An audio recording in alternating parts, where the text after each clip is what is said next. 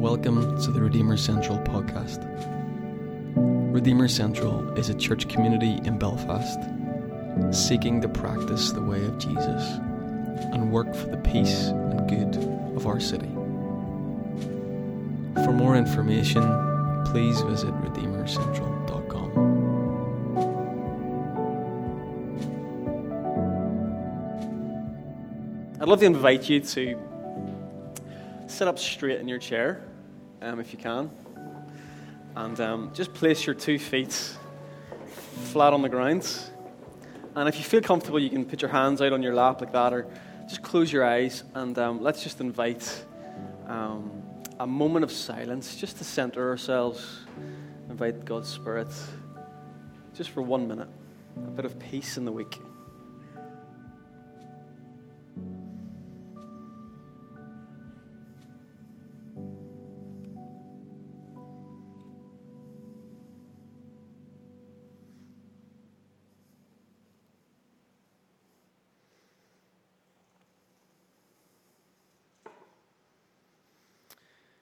Yeah, Father God, we thank you today for your presence with us and for one another and for being here today and for your, your mercies today, your goodness to us. We pray that your shalom, your peace, would rest on each and every soul in this room and may you minister to us. In Jesus' name we pray. Amen. Amen keep praying for the electricity that we get through the next. The beautiful thing about communities of faith, of course, is that um, we don't really need much, to be honest. We just need a little bit of bread, a little bit of wine, and one another together this morning. So no matter what happens, if the lights go dark, we're going to worship Jesus. Um, we're in a series called Liberated by Love. And um, hopefully, we actually do have the screen. Brilliant. There's going to be a scripture passage come up on the screen because we're in part three today and we're in the Gospel of Luke. So if you've got an app on your phone or a Bible, turn to Luke chapter 7. And I'm going to read from the NRSV version. It will be up on the screen, so if you don't want to do that, you can just follow along on the screen. Excuse me, I'm going to read this passage Jesus raising the widow's son at Nain, and then we'll jump in.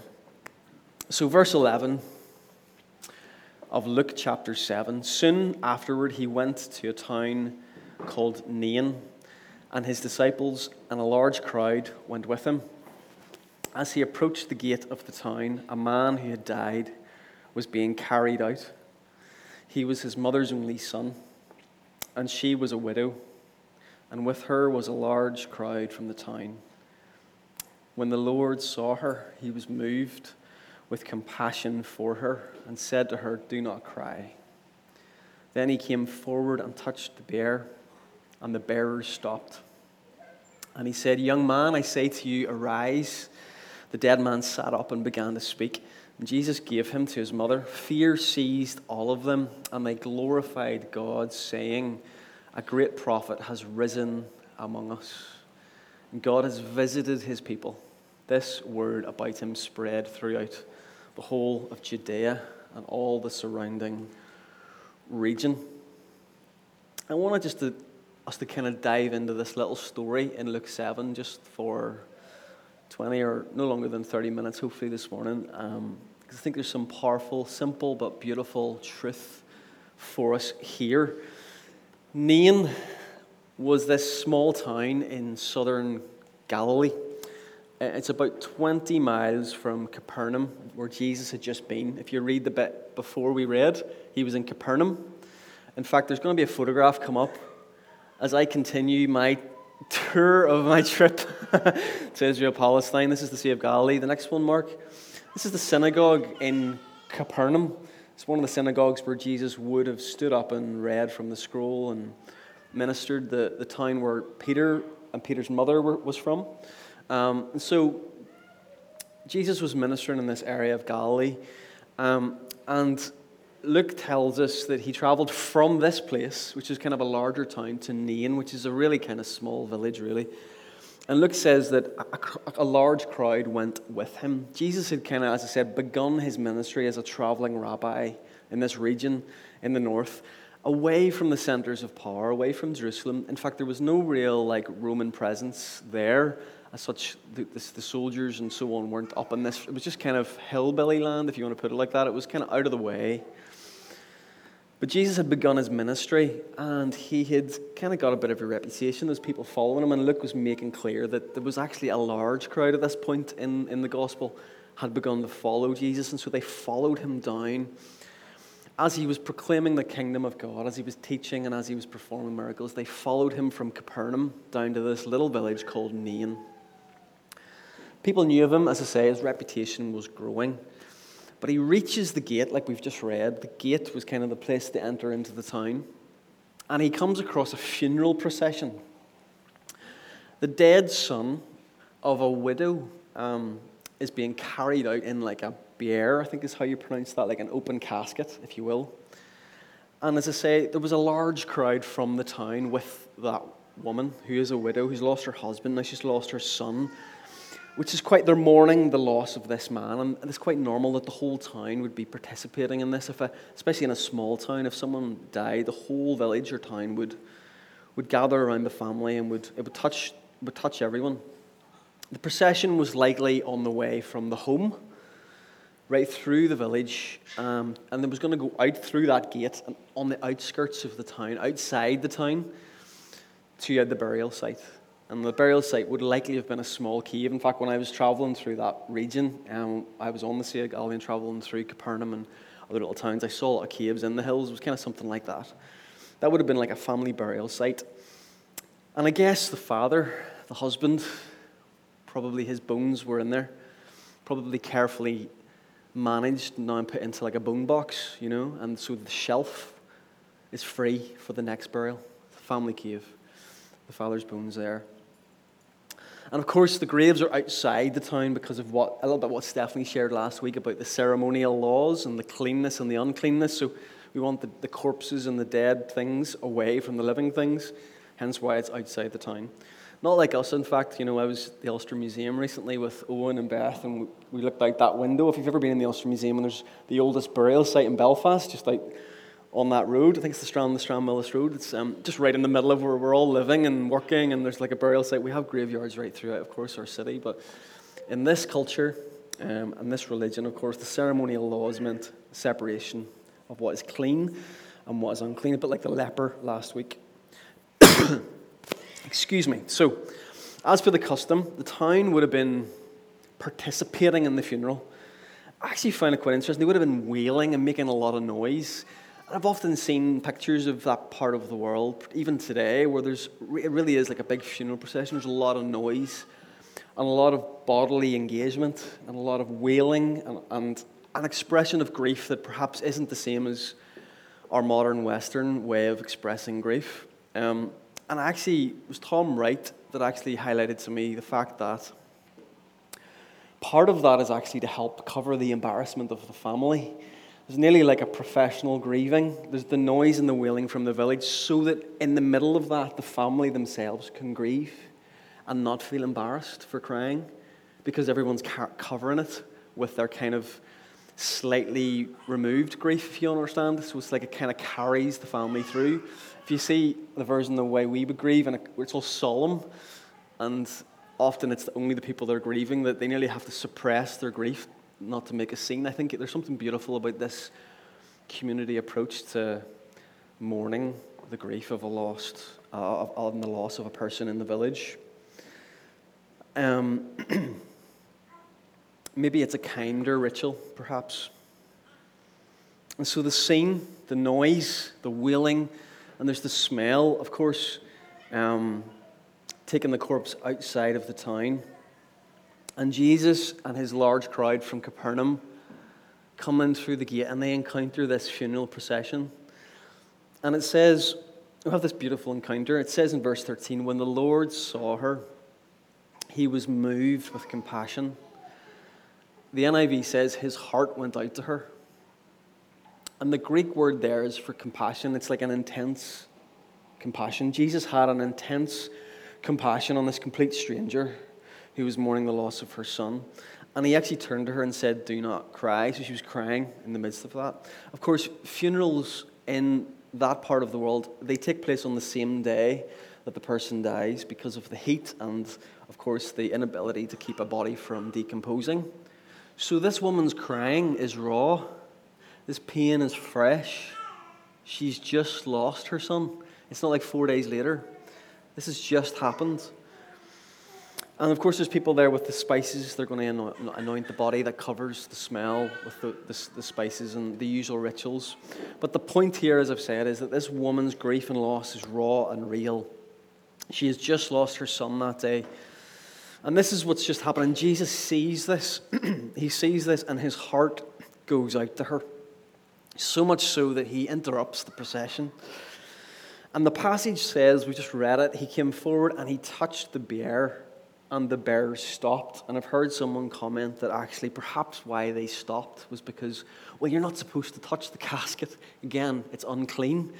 Um, so they maybe stopped in shock. The bearers, of course, are carrying it, but they would have to go through a ceremonial process after the fact to cleanse themselves and all of that. But no one else would touch it. And so Jesus comes up and he touches it. They stop. And um, of course, it continues Jesus' streak or his habit of completely ignoring religious and cultural taboos um, in the name of love and in the name of dignity and humanity and in the name of the kingdom of God. Jesus tends to do this a lot, and he did it with the leper last week. Stephanie was telling us he does it here.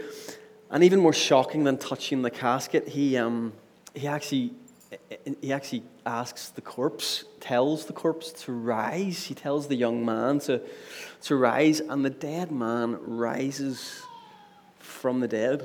And he speaks. Says, The young man, I say to you, rise. The, the dead man sat up and began to speak, and Jesus gave him to his mother. So Jesus actually got his hands on this young boy, maybe helped him down, and actually gave him over. He was very, very involved.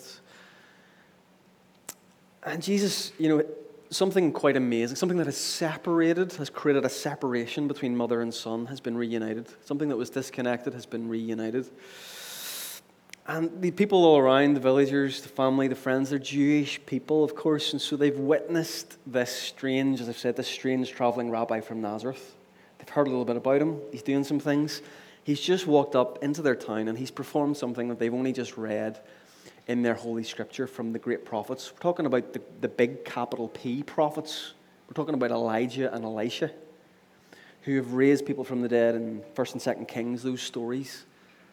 And here's this traveling rabbi who's like, no one really knows who he is, a bit of a crowd with him.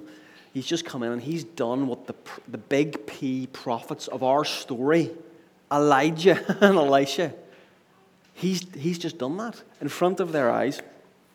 It's a big deal if you're a Jewish person, living in that time. And they declare in that verse, a great prophet has risen up among us, even in the region of from Galilee, our great prophet, because he's, he's like Elijah and he's like Elisha. And they say that God has visited his people. And that doesn't mean that he's come around for a cup of tea, like in a social way. That's kind of a phrase that is borrowed from when God shows up in the Exodus, when he saves his people, when he, when he rescues his people. God has come and visited us, those great moments in their story. They nearly con- they confess that God is, God, is before, God is doing something. He's here, He's with us in this small little town called Nain. It kind of means that to rescue, to save, it means that this is the time that we've been waiting for. And so, no wonder this news spread throughout the region. Something's going on with this strange traveling rabbi from Nazareth. I love how Eugene Peterson translates that passage. It should be up on the screen. Luke 7 again, Mark, um, in the message. He says in verse 16, they all realized uh, they were in a place of holy mystery. I love that. The people were astonished. They were bewildered. They were terrified. they were delighted. They were in awe. They were in a place of holy mystery that God was at work among them. They were quietly worshipful and then noisily grateful, calling out among themselves, God is back, looking to the needs of his people. And the news of Jesus spread through all. I love that translation. A place of holy mystery. God was at work among them. Quiet, full worship, noisy gratitude, and that God is looking after the needs of his people. God sees them, that God hasn't forgotten them. We don't have a lot of room in our modern life for mystery. if you've got a job, you're paid to show up because you know what you're doing. you're paid to show up and do a task because you, you know what you're doing. You know what you're about. You know how to make that thing, deliver that service, measure that thing. You know, the, the workplace designs us, forms us to be people that are just of certainty, I guess, of we've got a task and we do it. And we're formed in a way in the modern age away from things like mystery and uncertainty. We enter the workplace to execute, to, to know what we're talking about, and all of that kind of thing. Even back in the day, the idols of superstition have now actually been replaced today by, you might argue, idols of certainty or, or information. So it's like we used to be there used to be superstition, and now today we're all about we can measure stuff. Um, we've got modern science. We can figure stuff out, and it's nearly like it's an idol in and of itself. The age of information, modern age, and yet we're reminded in this story that spiritual life, that life close to Jesus, involves mystery. It's in place of mystery. And, and I guess it invites us to think about how we might cultivate that kind of openness to mystery in our own lives. That if our lives are continually being informed just by the world we live in, perhaps our hearts don't have a capacity for wonder or for awe or for enchantment or for the God of surprise, the God that might show up. A place of holy mystery the kind of encounter that might call forth quietful worship and noisy gratitude. That might call forward astonishment, worship, and gratitude. If you've been around children, children get this whole idea really well, like mystery and awe. This week, the snow fell. Anyone notice that? and to a lot of us, it was a blinking nuisance. But to my son Owen, it was like, everything was changed. I mean, is there anything quite like snow that changes everything? It even changes like the resonance of the sound in the air. If you ever like walk through different your your your wherever you live, you kind of sound resonates differently because the whole thing is covered in a different. It's just eh, it transforms everything for a moment, and if you've got eyes to see, you'll see that it's a beautiful thing. Except for the rest of it, it's, it's like clogging up the roads and it's keeping us late for work. Holy mystery took place in Nain. But the holy mystery was not that the unclean corpse made the rabbi unclean. The holy mystery was that the rabbi, the strange rabbi from Nazareth, who's apparently doing some things, his holiness actually made the corpse come back to life. That the power direction was in that way and not the other. But like last week when we were looking at the story of the leper, it seems that death had no place here, death had no authority here. It seems again a place of holy mystery. I guess the main point I want to draw out, though, today, besides that little reflection upon mystery, is that all of this stems from the heart of a God of compassion, the heart of a God of mercy. That Jesus had this intense compassion toward this widow. And let me remind you of this. There's a quintessential moment back in the Old Testament when you know, Moses, one of the patriarchs of the story, he's seeking to lead the people of Israel. And he goes up the mountain, he goes to encounter God, and he says, If your presence does not go with us, do not send us up from here. That whole holy encounter with God, it's a really important moment, perhaps the quintessential encounter with God in the Old Testament. And then Moses said, Show me your glory. And the Lord says this in Exodus 32, verse 19. It'll come up on the screen. I will cause all my goodness to pass in front of you, and I will proclaim my name, the Lord, in your presence. I will have mercy on whom I will have mercy, and I will have compassion on whom I will have compassion. In our story in Luke chapter 7, In the small town of Nain, the mercy of God has visited.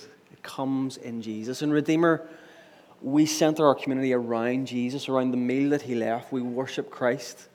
And we worship Jesus because he shows us what God is like. If you've ever wondered what God is like, point to Jesus. Jesus shows us what God is like. And in this moment, as he travels from Capernaum to Nain and encounters the funeral procession, Jesus once again shows us what God is like. He shows us that God is a God of mercy and a God of compassion, a God whose heart breaks for this mother who's lost her son, a God whose heart goes out to, who's moved by the emotion and the turmoil of this mother who's lost her only son. Like a father can't imagine the grief that is experienced at the loss of a child. And I don't know if that has happened to anyone in this room today.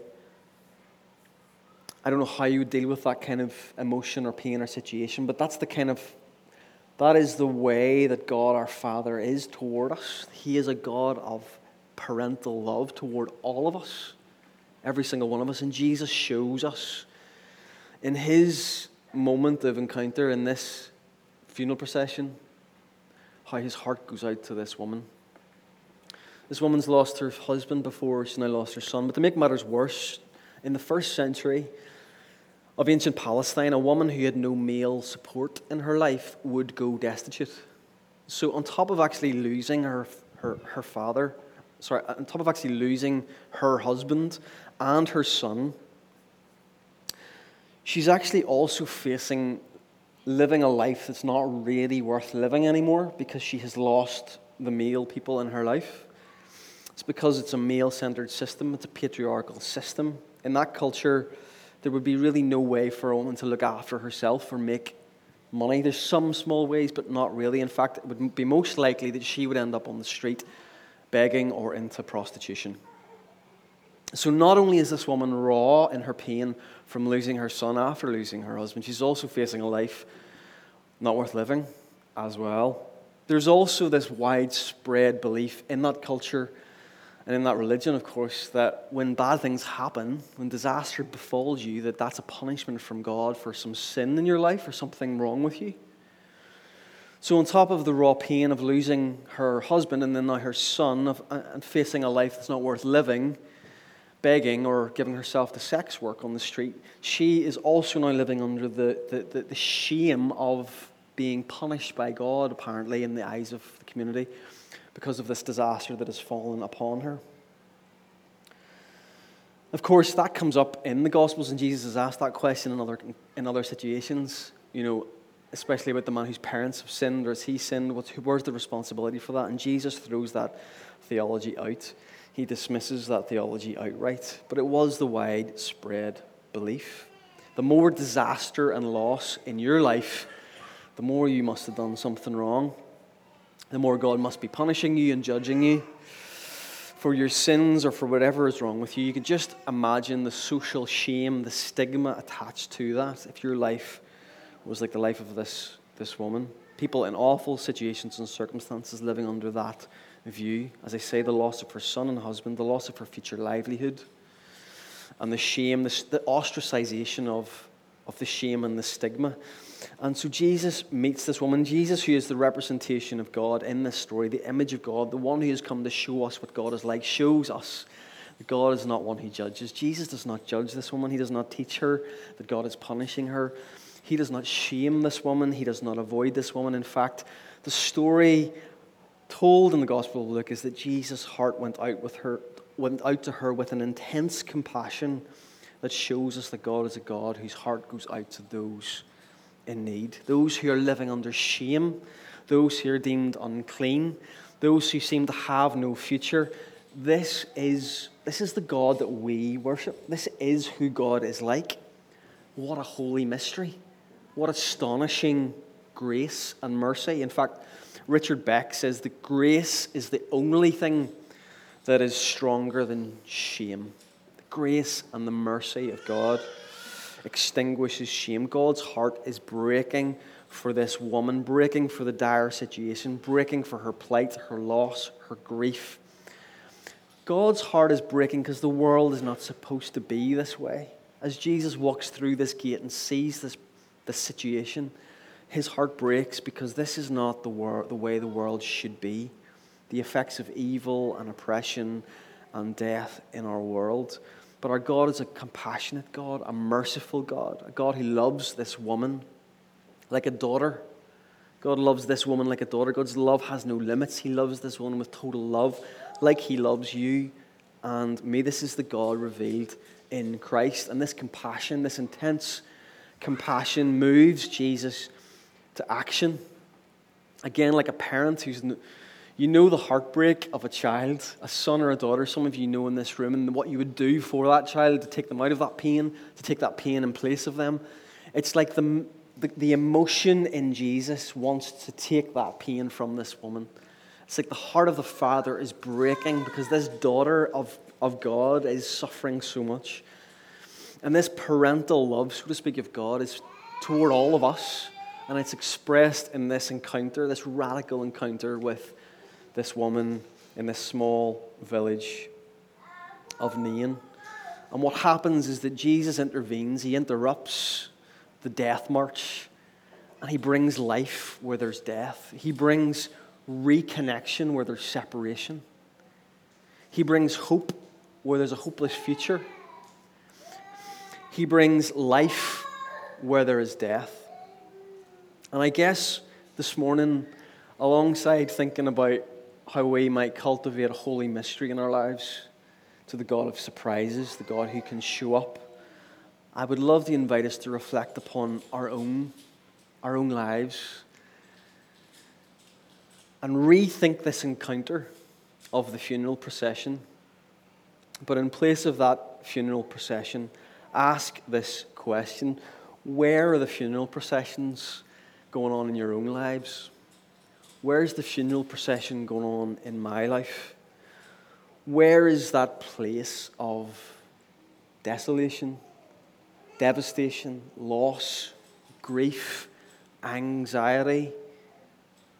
disconnection? Where are the stories of lost relationships or broken relationships? Where the stories where in the others in the eyes of others God looks upon you apparently as being unclean and punishing you? Where are those parts of our lives that are like corpses that need the touch of a loving God? The parts of our lives that feel and smell like death? All of us have that. All of us experience that. And what we see here in Jesus is a God who wants to come and touch those parts of our lives. It's a really simple message this morning. There's things in our lives that cause us to fear. It could be a sudden illness, it could be a challenging circumstance, it could be a broken or strained relationship, it could be the loss of a dream or a job or the sense of a future. It could be a traumatic event or a scandal. And the good news today is that Jesus wants to join you in the middle of that. Jesus wants to come near your mess. Jesus isn't standing at a distance. He wants to touch that which apparently is messy. He wants to be in the middle of it with you. His heart goes out to you, goes out to me. The strange traveling rabbi from Nazareth walks up to the dead corpses in our lives and if we are willing, touches them and transforms them. He is not repulsed, but he is full of compassion, deeply moved, and full of mercy. And so the truth today is that death has no grip on us. In the arms of Jesus, we don't have anything to fear. In fact, with Jesus, we are in a place of holy mystery, a place where the holy God brings liberation by love a place where we can trust God and invite Him into our pain, into our tears, into our rawness. And once invited into the middle of it, Jesus will see us through. Jesus will see you through.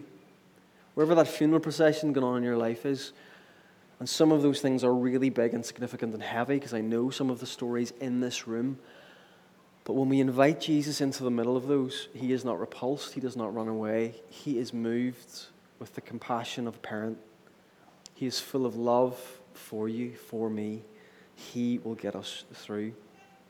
I'm really, really struck by Two weeks ago, I preached on Mary and Elizabeth and the Magnificat and the Song of Mary, which kind of echoes a song in, uh, by, by Hannah in, in the book of Samuel. And the words of that song are this that he raises the poor from the dust, he lifts the needy from the ash heap.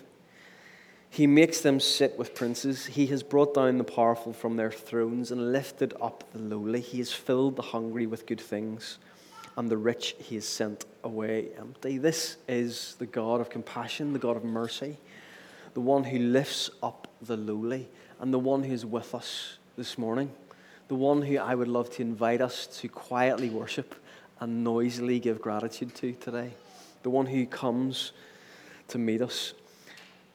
Psalm 27, verse 13 to 14 says this I remain confident of this, that I will see the goodness of God in the land of the living. Wait for the Lord. Be strong, take heart, and wait for the Lord. I'd love to invite you to stand. I'd love to invite the band to come up. They're going to lead us in a, a final song, and we're going to come to the table. We're going to worship at the table.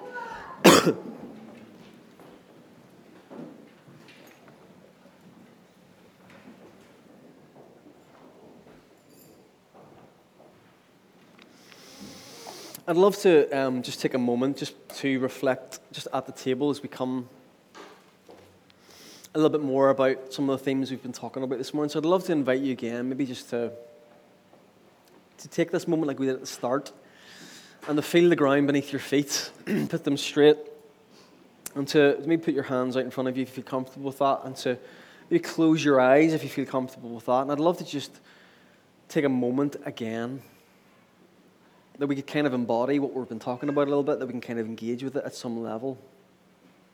And invite the Spirit of God to come and maybe even reveal to us some of the parts of our lives that just need the breath of God, that need the life of God that need the grace of God, where shame can be lifted off, where liberation can come, where fear can be dismissed, where light can break in.